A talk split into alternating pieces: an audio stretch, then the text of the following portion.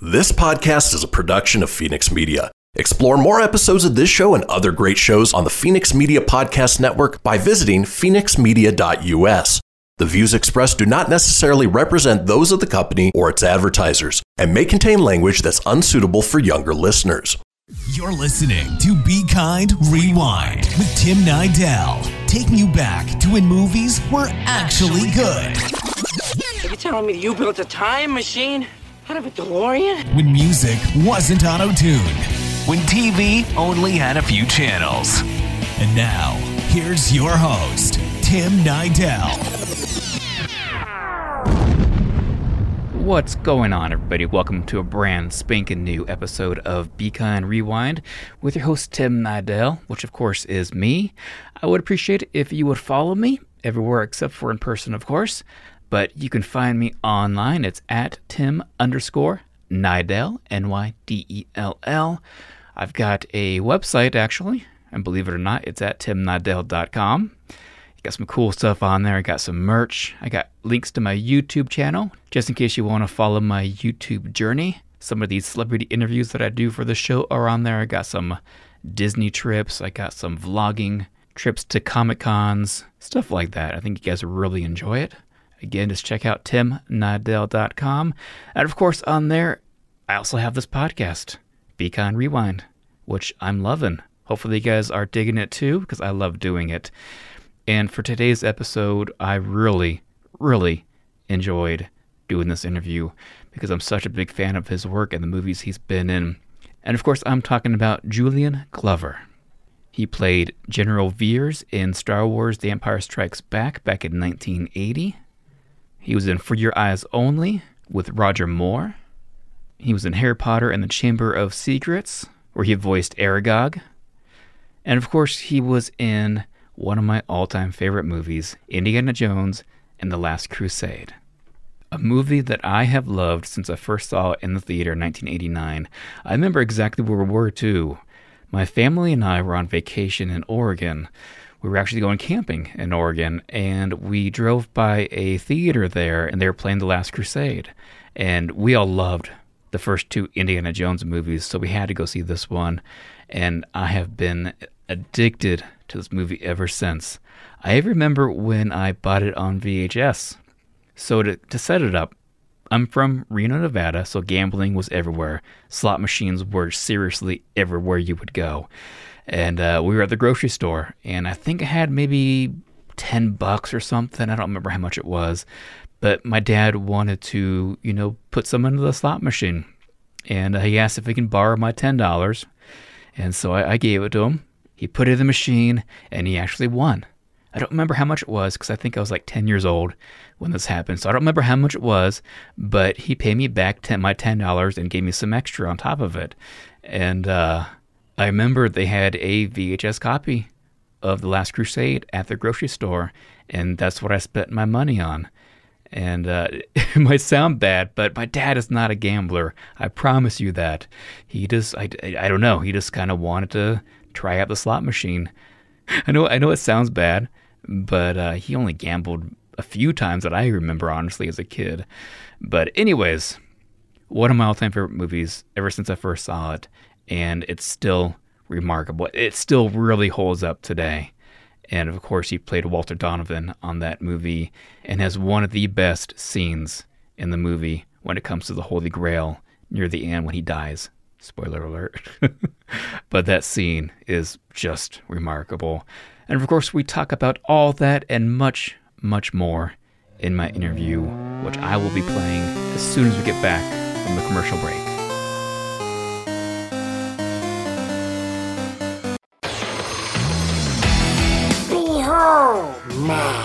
Precious. Ooh, yeah, let me tell you something right here. Uh-huh.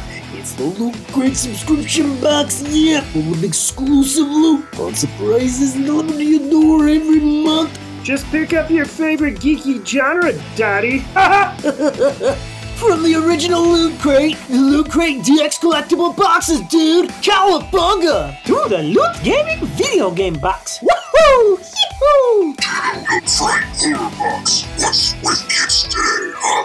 Wowzers! With quits starting as low as $11.99 per month, there's a box just about for all collectors in. To get your geek on, head over to fenixmedia.us forward slash loot crate and claim your exclusive offer. That's F E N I X media.us forward slash loot crate. Great Scott! Snap into a loot crate, dig it?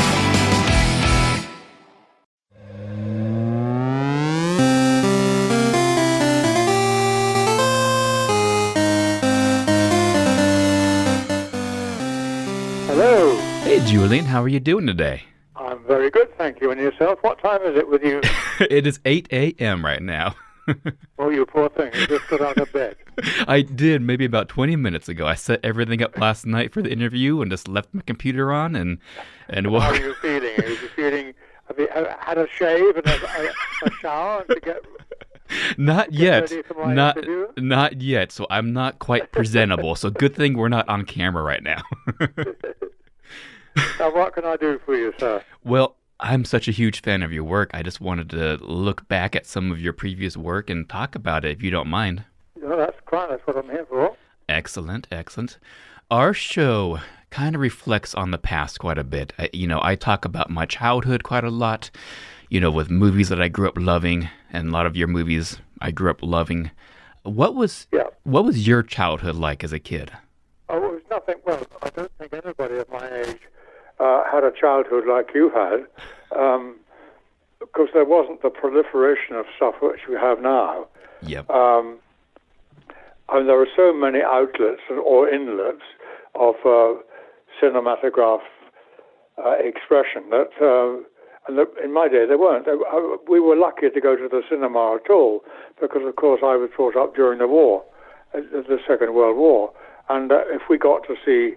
I don't know, Snow White, we were lucky. um, and there was no television then, so we didn't have uh, that sort of experience which you've had, with a lot of things to choose from. Uh, may I ask how old you are? I am 41. Yeah, well, you're a young man, and then uh, 40 years younger than me, and uh, 45 years younger. Oh, Julian Christ. Uh, uh, 45 years younger than me. Uh, so your experience would have been quite different from mine. We didn't have all the things like Star Wars and, and, and, and um, uh, the, Bond film franchise, Indiana Jones, all those things. It wasn't like that in those days. There weren't things called franchises then. And, and so, as I say, I was very lucky to go to the cinema at all. Uh, I occasionally used to go to what's called Saturday morning for children, and uh, you go to that and see lots of sort of funny adventure films, which were a quarter of an hour episodes and things like that, which we all found terribly exciting, of course, because we'd never seen television, and going to the cinema was wonderfully exciting. And you usually had uh, an ice cream when you had that, so that was good.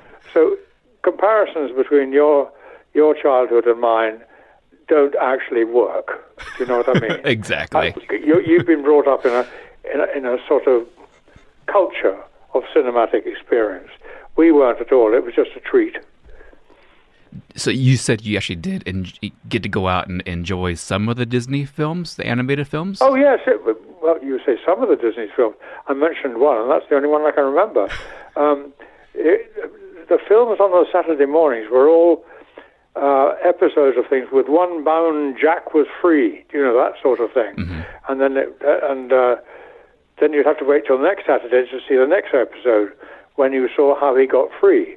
Uh, it was that sort of thing. Uh, we we led not protected lives, but it just wasn't part of children's culture to go to the cinema. Uh, that shows how old I am. I heard that you were a uh, shy boy growing up. Was that true? Well, I was rather shy, yes. Uh, uh, I had a good childhood, really, despite the fact that my parents separated. Uh, but I had a good childhood with uh, a lot of very good influences in it and uh, good siblings. And uh, I enjoyed myself, generally speaking.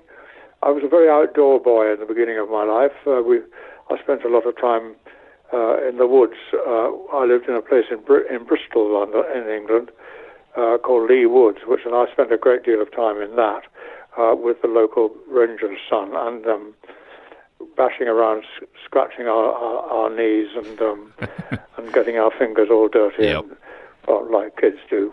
Um, uh, it was that sort of bringing up. Was very open, a very open air one, and then I went into London and we came. I started going to ordinary schools, and that stopped. And uh, but my parents were very what I call liberal people, um, very far-seeing. They could see uh, my potential. So when I decided to become an actor, um, there wasn't the usual objection that parents normally go, "Oh my God, my son's going to be an actor." it was, "Thank God, my son knows what he wants to do," and um, they encouraged me in every way. Uh, so I was very fortunate in that way. In doing theater and, and acting, did that kind of bring you out of your shell? Oh gosh, yes. Uh, that started at a school I went to in South London, which was founded by one of Shakespeare's actors, Oh, wow. um, a man called uh, um, Al- Edward Alleyn, and he um, got older and made some money, and uh, I think as a sort of um, uh, little gesture to him upstairs, um, founded a school for for poor boys in South London, and uh, that lives today in two schools. And when I went to mine, um, uh, called Alleyn's College of God's Gift, um, there was a new master there who decided he was going to set up uh, Shakespearean productions, which is something which should have happened there all the time with that name of the school, with that foundation. However, it, w- it hadn't happened, so he set it up and he did a production, uh, an open air production of Julius Caesar, Shakespeare's Julius Caesar, and uh, chose me. And I, I'd never done any drama before in my life. As I say, uh, as you say, being rather a shy boy, um, never occurred to me get onto a stage. You've got to be joking. I couldn't do charades at Christmas. I was so shy. um, anyway, he cast me as Mark Antony, which is one of the show's parts in Shakespeare, as you Yeah. know. And um, I played that and couldn't believe the, sort- the sort of the feeling of, of what it was to to enact someone else and to act someone else's emotions and things. That didn't do it. The next term, they did a thing called a Gilbert and Sullivan opera. Do you know of those in America? I don't. You don't. Well, they were they were Gilbert and Sullivan were a writer and a composer who composed these light comic operas, and um, they were very very successful uh, from the late uh, 1900s onwards. And in fact, they're still performed. And one of them, there's a very very good comedy part of uh, it doesn't matter who he is, who has a thing called a patter song, but it's the sort of thing that. Uh, I'm trying to think now who would have done that sort of thing. Um, anyway, it doesn't matter. Um, and I, in that, felt probably for the last time in my life, as well as the first, what it was to hold an audience at the palm of my hand. And uh, I came home that night and said, "This is what I want to do," and they fell on my neck with gratitude and uh, said, "Okay, we'll do what we can to help you. Where should we go to drama school, etc., things like that." That's so rare, like you said, for, for parents to be okay with that. Oh, so rare bat. for them to an actor. You've got to be joking. I know. So I say they were very liberal people and very left-wing people. Okay. Um, and very, very much into the arts. Both my parents were journalists, and uh, very much into the arts, and went to the theatre and things. And my mother started taking me to operas at the age of about eleven, and um, so, so I was in that right sort of atmosphere. So they didn't have any objection to a child of theirs going into the artistic area Uh-huh. uh, which didn't happen with my sister or my, um, well, actually, my half brother is a rather well known pop musician, so, um, which is a different branch of the arts. But the parents were very tolerant of all that. Um, not tolerant, encouraging, and um, let us run our own course and let us go out into the world and do that damn thing. Yeah. let's let's talk about a little movie that you did called Star Wars: Empire Strikes Back. That, that little thing, yeah. that, little thing that I that- think that- I've that- heard that of. 15 minute, 15 minute uh, student movie, you mean? Yeah. Star Wars, yes, I remember it. It's a long time ago. It was. I understand you received the role in quite a unique way. How did you come to Well, be? you heard all this, I, I did hear the story, yes, but tell my audience. Yeah, okay. How did you, want get the part? tell it for your program? Um, Well, I was in my garden one afternoon, and next door to me happened to be a chap we very much liked, who was a co-producer on very big movies in the States, and he'd already co-produced Star Wars, the first one. And uh, there I was mowing the lawn, and he poked his head over the fence, uh, chat, chat, chat about this and that. And he said, "Oh, I'm, uh, we're making this, this sequel to Star Wars. Do you want to be in it?" and having been blown over with excitement with the first one, uh, like all we young, well, everybody was, not just young actors. Uh, I said, "Well, yeah, um, well." He said, "I'm afraid it's not a very big part, but it's quite significant, and it only take you a week. Would you would like to do it?" I said, "Yeah, yeah, thanks very much." So I went in and did it, and got General Veers, who's a, you know he's not a large part, but he, he is a remembered part. Yes, yeah. People always remember him for the Battle of Hoth and all that stuff. Um, and then after that, several years later, uh, another nepotistic movement was made when uh, my neighbor uh, called and said, uh, "Can I put you up for the Nazi officer in uh, the next Indiana Jones film?" And I thought, "Christ, uh, Indiana Jones film? Yeah, yes, you certainly can." I went along for that and uh, didn't get it, uh, and I came back home and disappointed. Uh, but there you were, and I phoned my agent and said, "I know I haven't got it." And he said, "No, uh, a, a friend of mine, Michael, has got it." I, I said, "Well, that's much better because he's much better casting for it." Michael Byrne, uh, much better casting. And they said- "Well, uh, but actually, they want to see you for Walter Donovan." I, having just skimmed through the script like you do, Walter Donovan appeared on rather a large number of pages. I said, that, that, that's the villain in Indiana Jones? he said, yes. I said, they want to see me for that? Yes. So I went along and did um, a thing called an American accent, um, which was obviously good enough to pass. But of course, when I did the film itself, um, I took coaching lessons, and I hope I got it right. And uh, and I got that. So uh, another nepotistic move in my career. So, so really, your your neighbor had a huge part in your in your career. Indeed, he did. He was called Robert Watt. Still is called Robert Watt. Okay. He doesn't work anymore. But um, anyone who's really into into movies and that sort of movie would certainly know his name.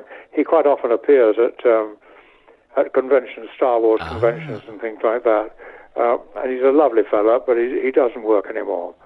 Um, but yes, you're quite right. I mean, every time I see him, I, I, I sort of kneel down and do a thank you, Robert, uh, to him, because it, it was a very, very big influence.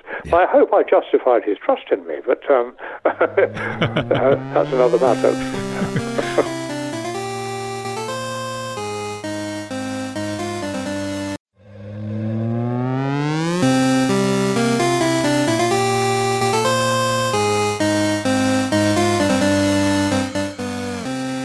Was it like working alongside David Prowse, who, of course, at the time was the voice of Darth Vader, and of course wearing the suit? What was what was David like back then? Well, um, I didn't really get to know David very well. I mean, he was he, he was there normally underneath that helmet, um, and actually he was rather private. He'd, he'd go back to his dressing room between shots and uh, not sit around talking to you. Uh, uh, very private man. Um, worked terribly hard on that, those films. I have to say, he learnt all the parts, l- learnt the parts absolutely dead letter perfect. So when he had scenes with people, there was never any problem with him. You know, he couldn't read it or anything like that because he was inside that mask Yep. and it had to be recorded.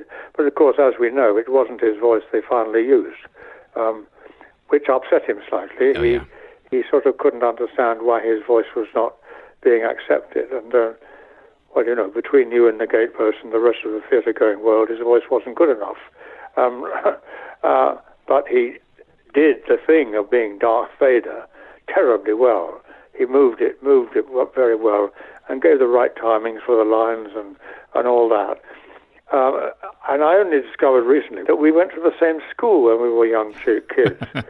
um, we both lived in Bristol, as I mentioned, um, and Bristol Grammar School was the local um, sort of best school, really, except for public schools. Um, and I found out only about five years ago that he was in exactly the same class and used to sit in front of me. That's crazy. but we never didn't know each other then at all Uh-huh. as kids. Uh, and we got on fine, you know. Uh, uh, uh, in the evenings, when people would congregate in the hotels, um, he'd sit there, um, not saying very much. He's a very West Country man. He had a very strong West Country accent and uh, Bristol accent, and uh, we got on fine. Um, but no friendship was there, so you can't build anything out of that. Yeah, exactly.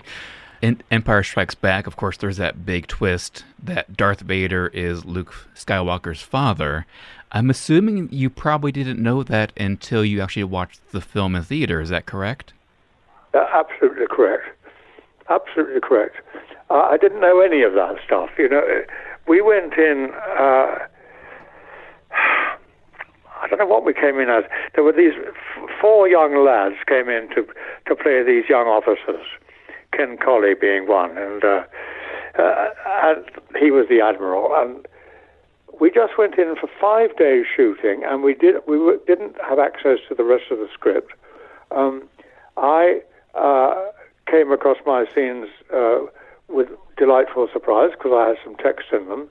I had that n- nice scene with Darth Vader, which was very good. Uh, and then I did the Battle of Hoth inside that great fighting machine, which um, I did sitting on a gantry with a blue screen behind me and a sort of uh, workshop type uh, control panel in front of me, which was never used in the film. Um, and I was jiggle around a lot uh, and moved um, in front of the screen. And I didn't know what I was sitting in or fighting with until I actually saw the movie. Oh wow! When I when I did, walked down, first came on, I turned to my wife and said, "Christ, that's me and that giraffe." and, and so I didn't know until then that uh, that was the thing I was I was I, I was driving. Um, so that was our experience on the film. Uh, we actually all got on very well uh, for five days, and we see each other quite a lot now when we go to these conventions. Except one of us has just passed on, uh, passed on a few years ago, so which was rather sad. But um, you know, we've all got to go Yep. and uh, so we do without him, bless his heart. Um, but the the, the, the the camaraderie on the set was very good, and, and it was well directed and sympathetically directed. And uh, although we didn't actually meet the main protagonists in the film, we were taken over to the other studio at Pinewood, where they were working on other things, and introduced to them. So when I came to meet Harrison Ford again with Indiana Jones, Yes. um, we could say, "Oh, hello, we met in that studio," and um, we sort of knew each other a, a little bit. Sean Connery, of course, while we jump, while I'm jumping about films, I've known from from very early on, from when I was about I don't know, 24 or five, when I Oh, wow. did a long Shakespeare series in, in England uh, on television, and uh, and he was involved in that. Um, so I'd known him. So we'd known him. I'd known him on and off, not terribly well, but well enough to be very pleased to see each other at parties and you know f- film premieres and things like that. Uh, so I was particularly sad when he went. But then everybody's a terrible loss, aren't they? Yeah. You know what I mean? That's so true. That's so true. Let's talk about Indiana Jones and the Last Crusade, which is easily my second favorite movie of all time, and it has been since I saw it in the theater when it first came out. Such a remarkable Who's the film. first? Which is the first? The first one is Back to the Future. Oh, right. Okay. Oh, that's brilliant. Yes, you're quite right. so this is your second best. my second Okay. favorite, yep. Right, r- rather a hard comment to come up to. And you played, like you said, Walter Donovan, the good slash bad guy. And you did it so well, uh, remarkably well. And up until probably like a handful of years ago, I didn't know that you didn't have an American accent. So you, you fooled me. Well, that's nice. That's very nice. I I can tell you a story about that, which I've no doubt you know. Um, am I going to tell you the story you know? Uh, is it about Spielberg? Uh, yes, Spielberg, yes. Well, we just done the scenes. I'll, I'll tell this for your program. Of course. Uh, we just done the scenes in the desert, which had been very grueling and um, hot and uncomfortable, sitting inside or standing inside that tank, which you know, with temperatures of 37 degrees outside, and very, very tiring indeed. Um, but at the end of it, we were happy because we knew we got good footage and, and all that. I was just standing, so as it were, mopping my brow at the end of it when Stephen came up to me and said, "Julian, you know, it was such a good day, and I, your American accent is just, it's so good. You'll never stop making American movies after this. and I've never made one since. So. no, it surprises me though. That really. When I heard you say that, that There surprises me. Uh, that's the passage of our business. Where it goes. Uh, doing that film was a great, great pleasure. It, it's working with those people, you know. Uh, they- they was just, you, you just knew you were in the presence of something terribly special, and anything they did would be bang on right, and uh, they hardly needed any direction. But if they were given some by Stephen, they would bang on do it straight away. No fiddling around with the edges and saying, "Oh, I don't think he would do that," or uh, "Oh, is that in character? Do you think?" That sort of stuff you sometimes get from actors.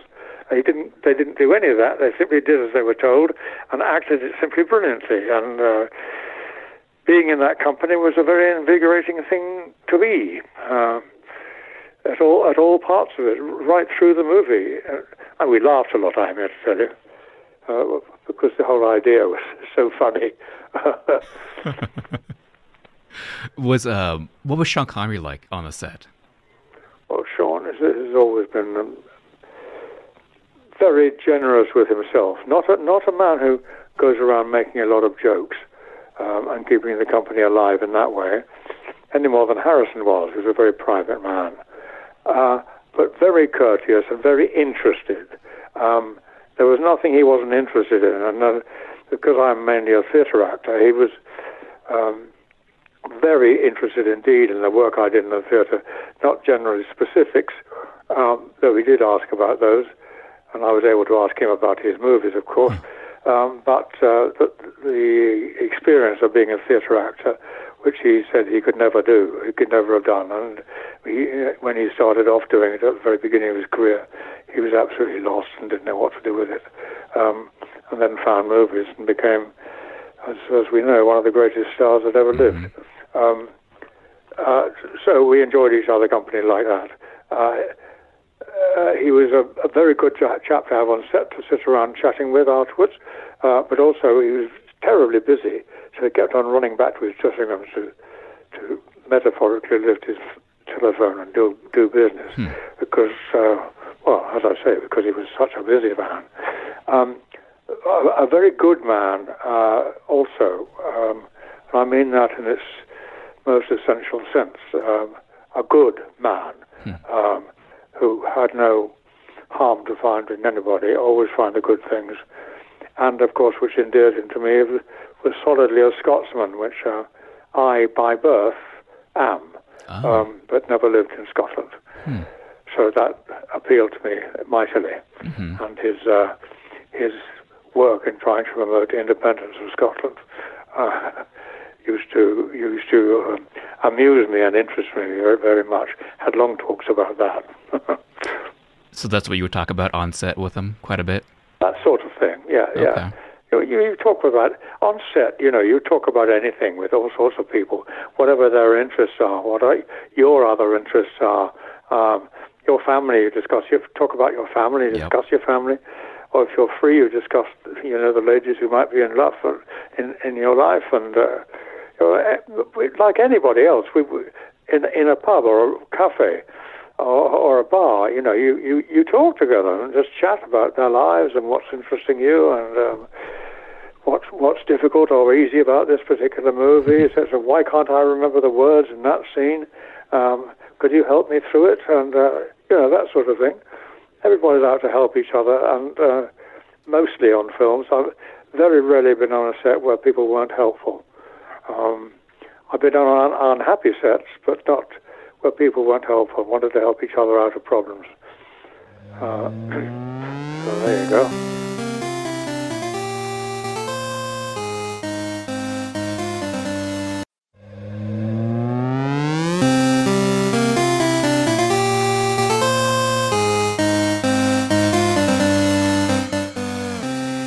Speaking about being on set, tell me about the sets for the film. Were they as remarkable in person as they were on film? Oh, yeah, they were absolutely extraordinary. We went to wonderful locations, of course. Um, uh, out in Spain, lovely locations were built out of the side of mountains and things like that.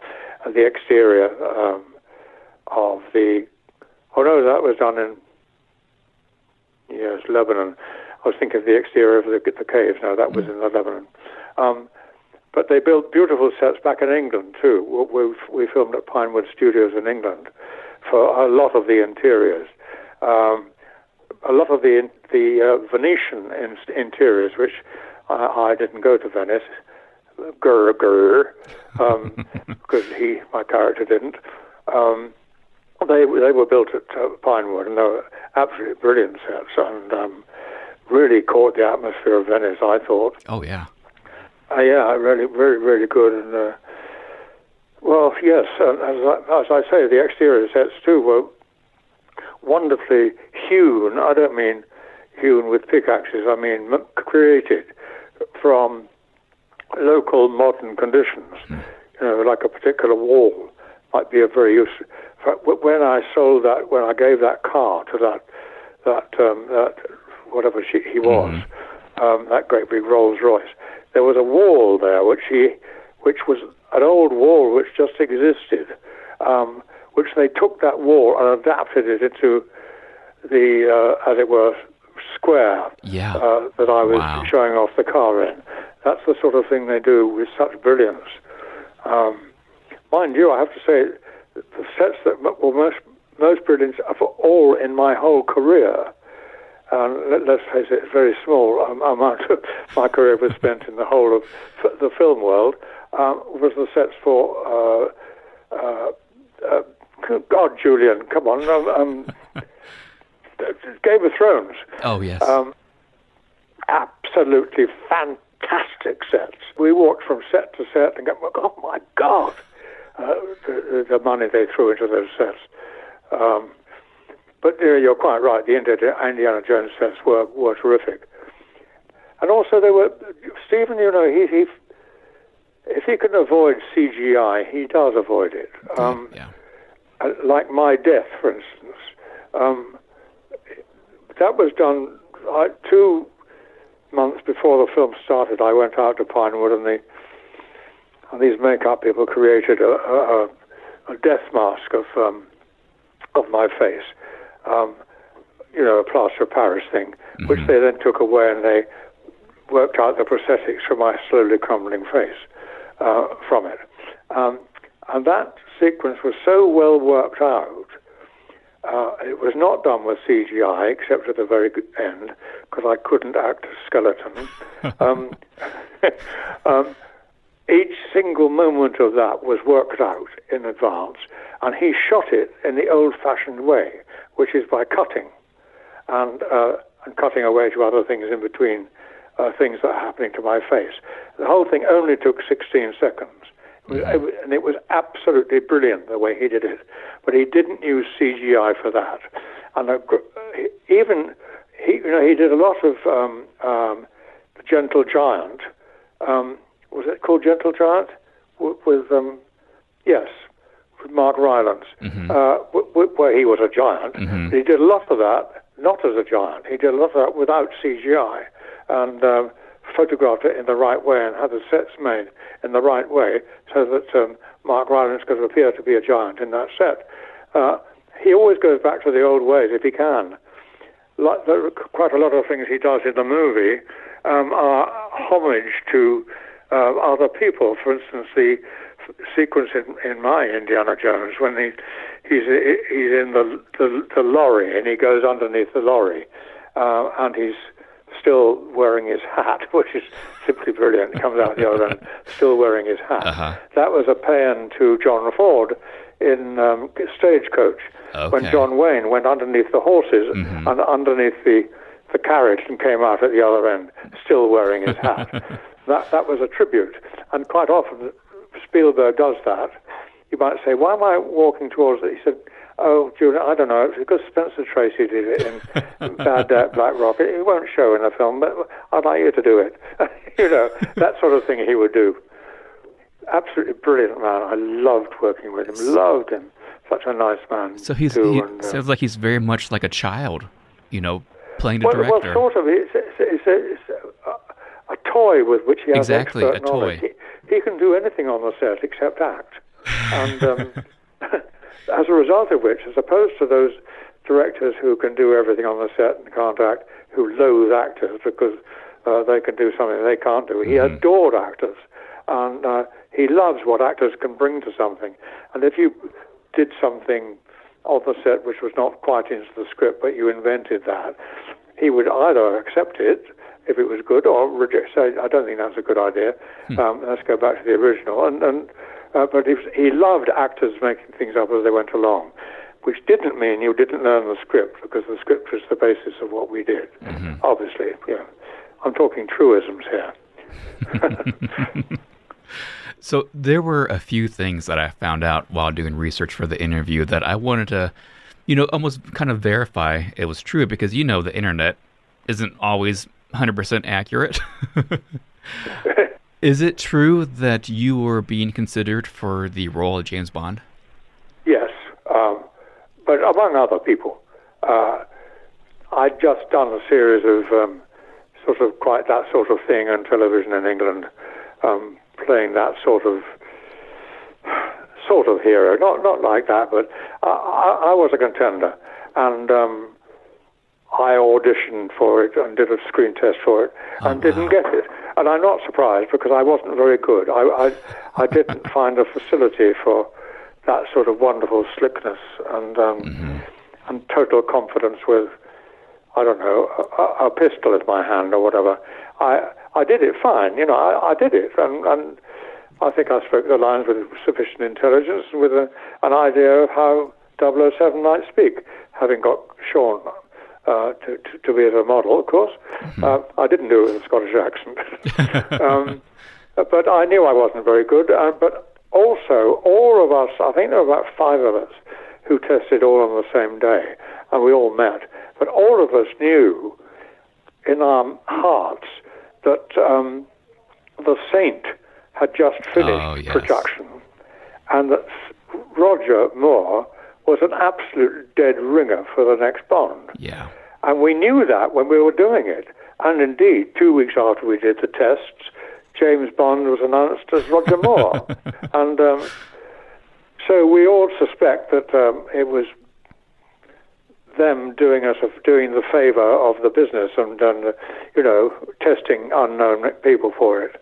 Um, I don't think with a bad grace. I think it was a, a, a, a, a sort of a compliment to actors' equity that we we we did do this thing. And had we found someone among those those five young men, uh, we would have used them. But I think they always had it in mind to have Roger, Yeah. and how right they were. Oh, absolutely. In my opinion, Roger, I thought was absolutely brilliant. Absolutely. Anyway, you know, different Yeah. from Sean Connery, so we added different flavor to the Bond But, character. Well, they all had a different flavour. I mean, Sean was absolutely uh, was Sean's man. He, he and he embodied Bond, didn't he? He did. Until Sean, until Roger came along, and then suddenly there was this larky fellow um, who had a joke for every every scene.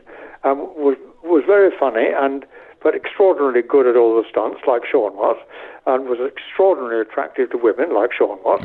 Um, and he who was a, apparently enormously enjoyable to work with on the set. And when I came to do mine, uh, my Bond film, I found exactly the same, and he became a great friend. And he, he was different from, from from from all the other other Bonds Absolutely. because they were all completely different and Yep. different. They were good in different ways, except for one uh, who who collapsed. But um, I mean, the performance, in my opinion, collapsed. Won't, won't go into that now. That's that done. So another thing that I read, um, you were the first person to suggest Pierce Brosnan as a uh, potential Bond in 1980. Is that true? Well, um, I don't know whether that is. I remember suggesting him when I was doing my Bond, and the reason was that his girlfriend then was in the Bond film, and uh, he was, Pierce was always sort of knocking around, quite understandably. Absolutely glorious girl she was in every way. Um, and he was there. And uh, I remember it was one dinner when we were discussing bonds, and uh, Pierce wasn't there, but his girlfriend was. And I said, of course, Pierce would make the most wonderful Bond, wouldn't he? And uh, you know, the conversation went on in other directions. And that was the only time I said it, and I had no idea if it had filtered through to the Yeah. powers that be. But I think probably that's that could have been what happened. Um, though, mind you, by that time, by the time Pierce got it, he was very well known. He'd done Remington Steele and, Yep. and, and was a very well known actor. Uh, but it could be. I mean, I've always thought, well, it could be that that, that dinner was the time when, when the seed was sown. And, and yet but I an- can't an- claim it. another great Bond as well too. Oh, he, he was. Oh, he's such a good man, you know, Pierce. Such a good man, and he's pulled his life together after the death of his girlfriend. I know. You know, she died tragically young, and um, a, a terrible loss. We, we still, we still sort of. I've got her picture up in my house. We, Aw. wherever we look at it, we think, how did that happen? How did that that terrible thing happen? Anyway, it did. So Wow. there you go. Wow. Uh, final one um, that you were being considered for the role of Dumbledore. Oh, yes.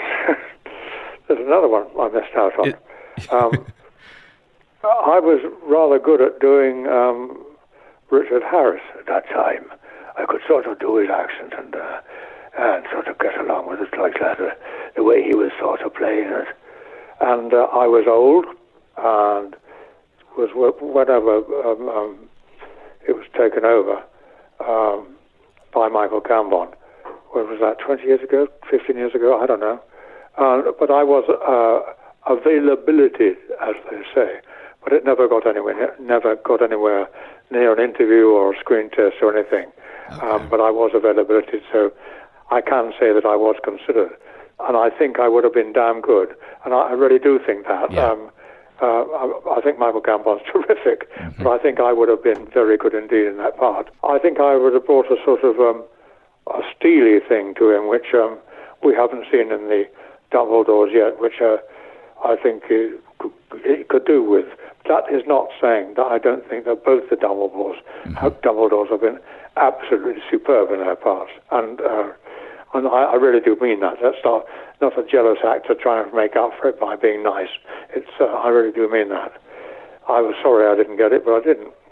You know, that's our that's our business. Exactly. Lot, most people's careers, well, no, a lot of people's careers are dogged by having just been near something and didn't get it. And um, there you go. There was a. I mean, I've had in the, in the theatre world the same thing. I I missed playing a tremendously important Shakespearean role at a time when I was doing a movie, and um, I won't go into it. But the actor who played that part has never looked back since. And um, Wow. you know, these things happen. And Yep. uh, here I am, 86. I'm still acting, and I'm very comfortable. Thank you very much. And I've got a gorgeous wife and a wonderful son and some beautiful ch- grandchildren. And so I'm as happy as a grig. Exactly. And thing, things work out, you summation of know. a career for you. Things happen for a reason. That's why I always felt, you know, things happen Well, for a reason. yeah. So in in a hundred years, when both you and I are gone, how would you like to be remembered? Well, this sounds very arch. Um, I'd like to be remembered. I know I am now, by in certain quarters, as someone who was really nice to work with and always produced the goods. Uh, I don't want to be remembered by any particular role I played. I played so many, you know. I've, it's a, I've had a very, very varied career, uh, from major movies down to poetry readings in bookshops. And uh, that's not down to, but that's the sort of range. Uh, and doing uh, li- little workshops in schools and things like that, and teaching students and uh, not teaching them, taking them through the paces, etc., etc. Uh, so I'd just like to remember as a, as a good fella, a nice fella you like to get on with, who always produced the goods uh, in his work, and I think that's about as big a tribute as I could hope for. Well, all right, Julian. thank you so much. Seriously, thank you so much for your time. Big fan of your work. This is a huge honor to have you on the show. Well, thank you very much indeed. I'm, I'm most flattered that you wanted to talk to me and to talk to me in such depth. I do hope you can make something of what I've given you. Cut it all together to make me sound nice. That's the point. Absolutely. Julian, thank Okay, you. thank so you much so for much. Yep. Bye. Bye bye now. Thanks for listening to uh, so, uh, that Saturday Morning Rewind. Pl- please check them out on Facebook and Twitter. And th- that's all, folks.